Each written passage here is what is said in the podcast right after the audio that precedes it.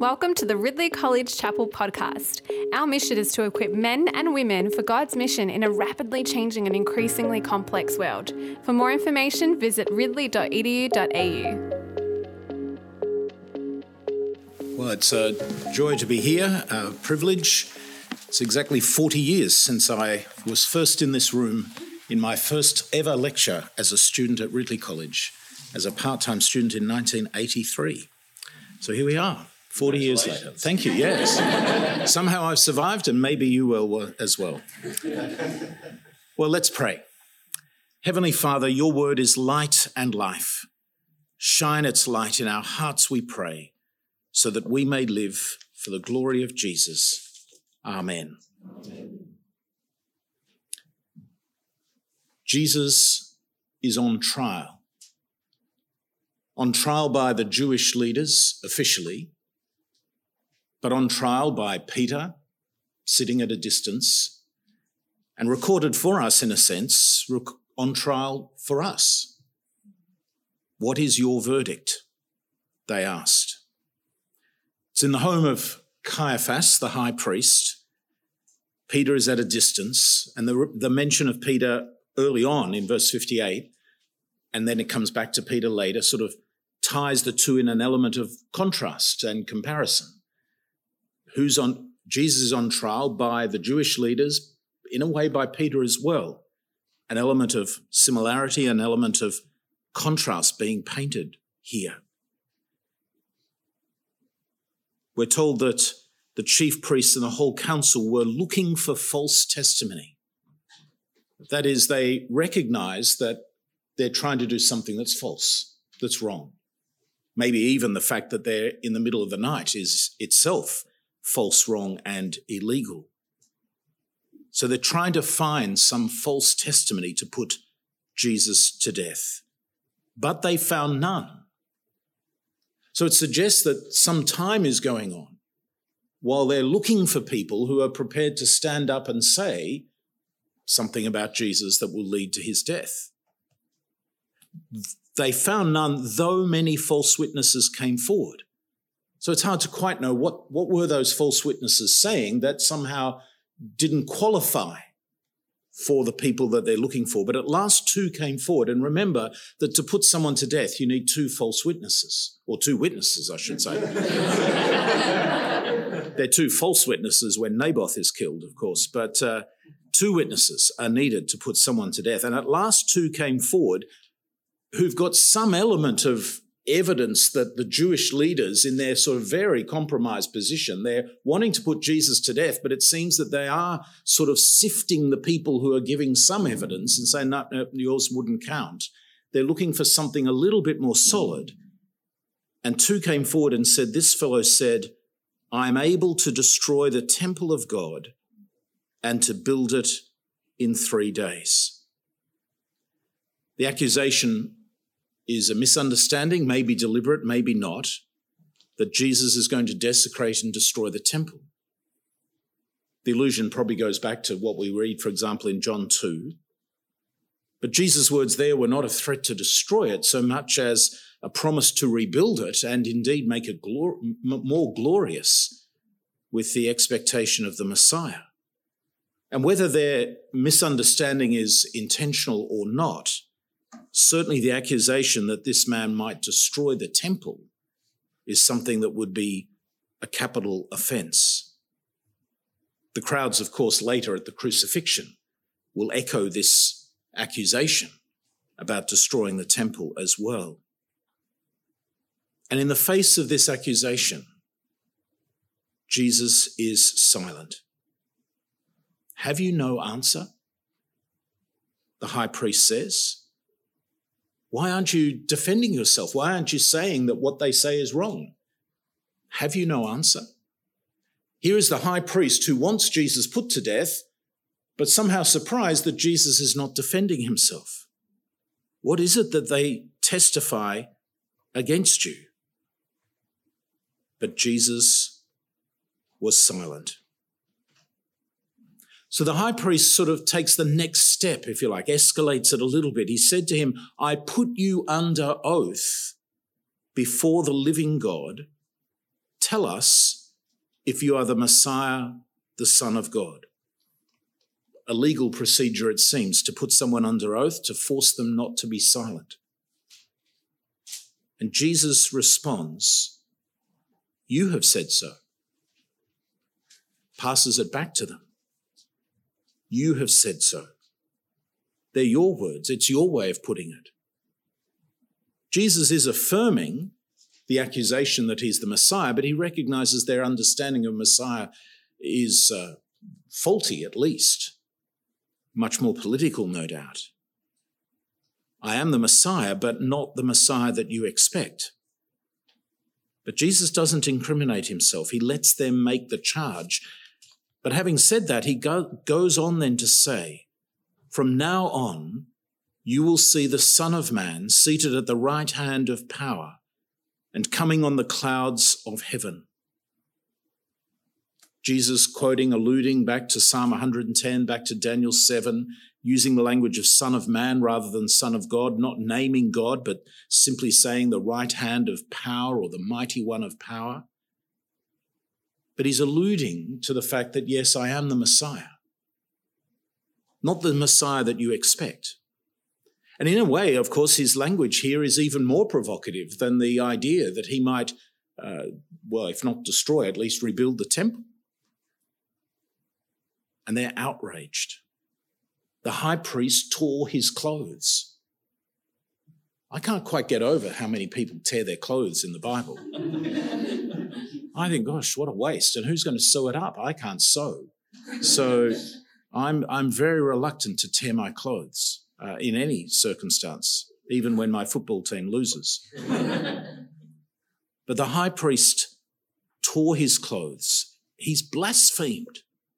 Why do we still need witnesses? That is, all of us are the witnesses. We don't need to find anybody else. You've now heard his blasphemy. What is your verdict? What is your verdict to the crowd who are there in the high priest's courtyard? What is your verdict?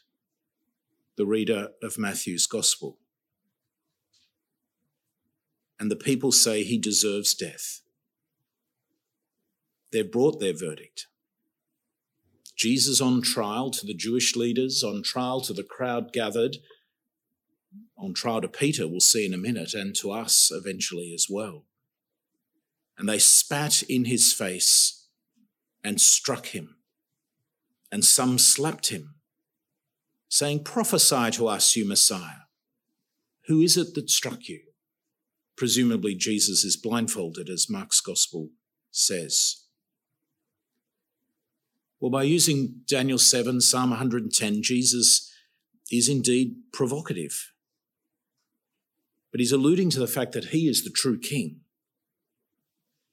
And he is the one who will be sitting in the seat of kingship of rule, of power, authority, as Daniel 7 says.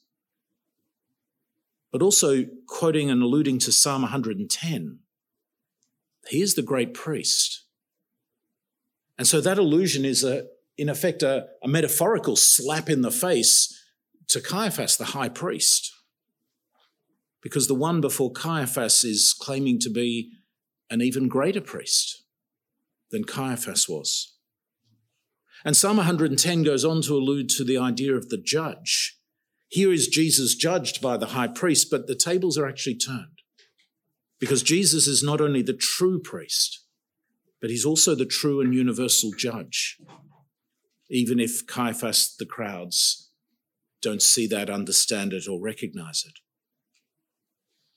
Judge and priest, and the other role of a Messiah was a prophet. And here they recognize that, saying, Come on, prophesy to us, Messiah. Who struck you? A trivial game, in effect, humiliating game. But Jesus has just quoted prophecy from Daniel, soon to be fulfilled. That's the more serious prophet at work, not just predicting who's hit him when he's blindfolded. And of course, earlier on, before today's passage, the prophecy was You'll deny me three times. And immediately now we go into the verses of Peter's denial. Again, about to be fulfilled. There's a sense here of just those little teasing suggestions of here really is the Messiah, the true judge, the true priest, and indeed the true prophet. And throughout all of this, Jesus is calm, silent, often. He's the one in control, as the whole wider picture keeps reminding us. He's the king, he's the judge, he's the prophet, he's the priest, and he's in control. What is your verdict? was the question put to the crowd in the courtyard. Well, the Jewish leaders had already made up their mind about Jesus. They knew the verdict they wanted. They were looking to contrive it. And then Jesus' words that we've just seen in verse 54 mean that they have no need for further witnesses. But what about Peter? We've already been told he's there. He's at a distance. There's an element of bravery to be there, but cowardice to stand back. What's his verdict? What does he make of this Jesus whom he's followed for perhaps three years? Well, a mere servant girl says to him, You also were with Jesus the Galilean. Well, it's just a servant girl, young, presumably, little threat, dismisses her, denied it before all of them. There are other people listening, it seems. I don't know what you're talking about. But when he went out to the porch, another servant girl said, saw him and said to the bystanders, This man was with Jesus of Nazareth. Now Peter's denial has an added oath. He denies it not simply saying, I don't know what you're talking about, but rather with an oath, I do not know the man. I wasn't with him. I don't even know him. The lie grows, it intensifies. And then, thirdly, after a little while, the bystanders came up and said to Peter, Certainly you are also one of them, for your accent betrays you. Maybe they've been thinking about it as they've heard that second servant girl's accusation. Maybe they are other bystanders. But now, for the third time, the accusation to Peter that he knows or was with, associated with, this Jesus who is on trial. And now Peter's response is stronger yet again. He began to curse and he swore an oath I do not know the man. So Peter's response is dismissive. He adds a curse, and now with quite strong language, a curse and an oath. I do not know the man. His lie has grown, solidified, intensified. And the cock crowed. At that very time. And the cock crowed. And Jesus the prophet, who doesn't stoop to the games of who struck you when you're blindfolded, his prophecy comes true. You'll deny me three times before the cock crows. And on the third denial, the cock crowed, just as Jesus said.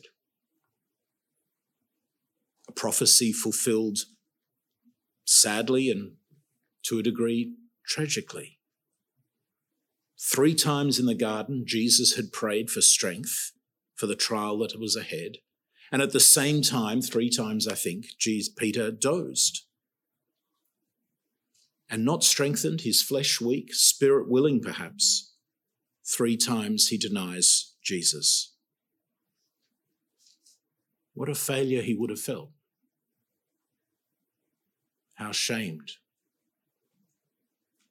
he went out and wept bitterly.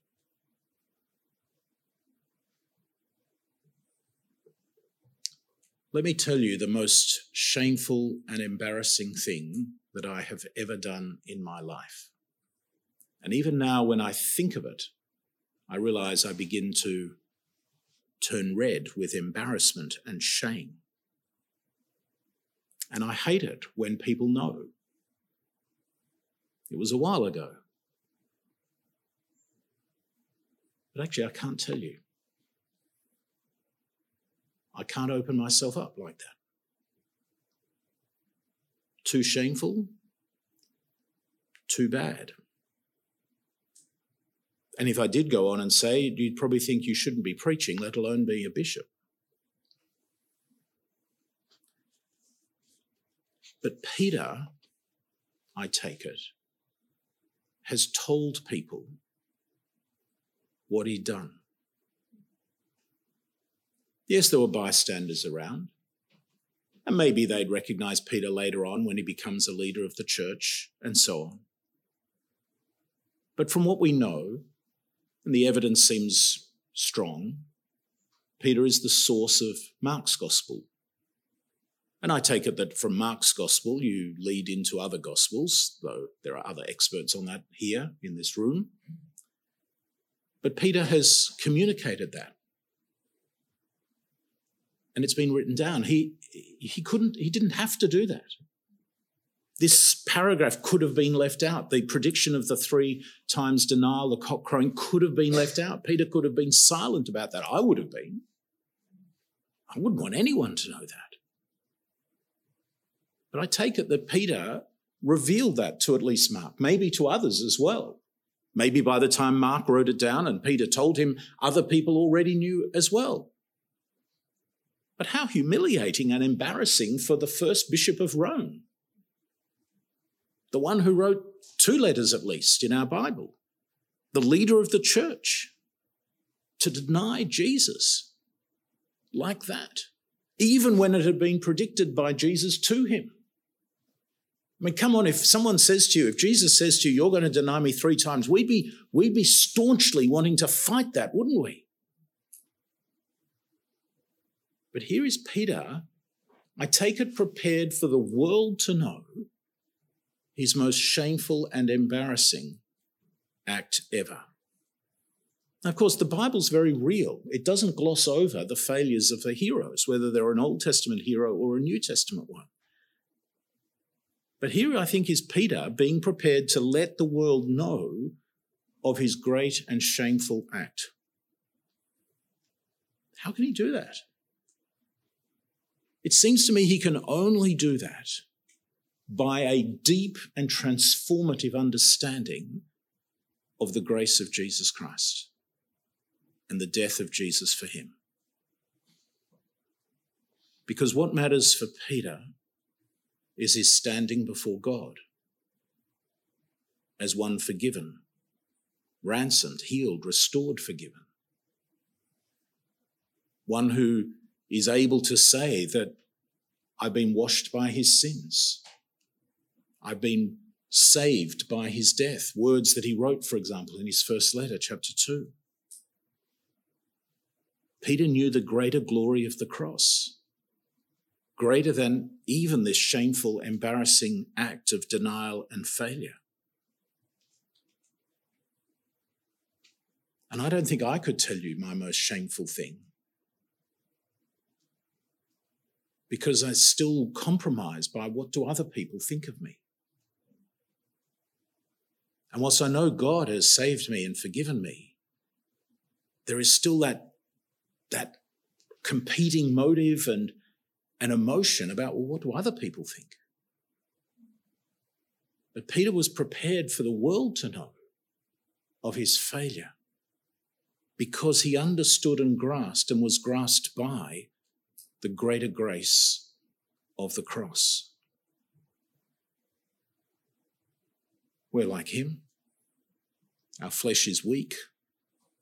We fail God, maybe shamefully and humiliatingly in our lives. We, like him, need the same mercy of the same cross, of the same Saviour. So, what's your verdict of Jesus? Has the grace of the cross gripped you like it did for Peter?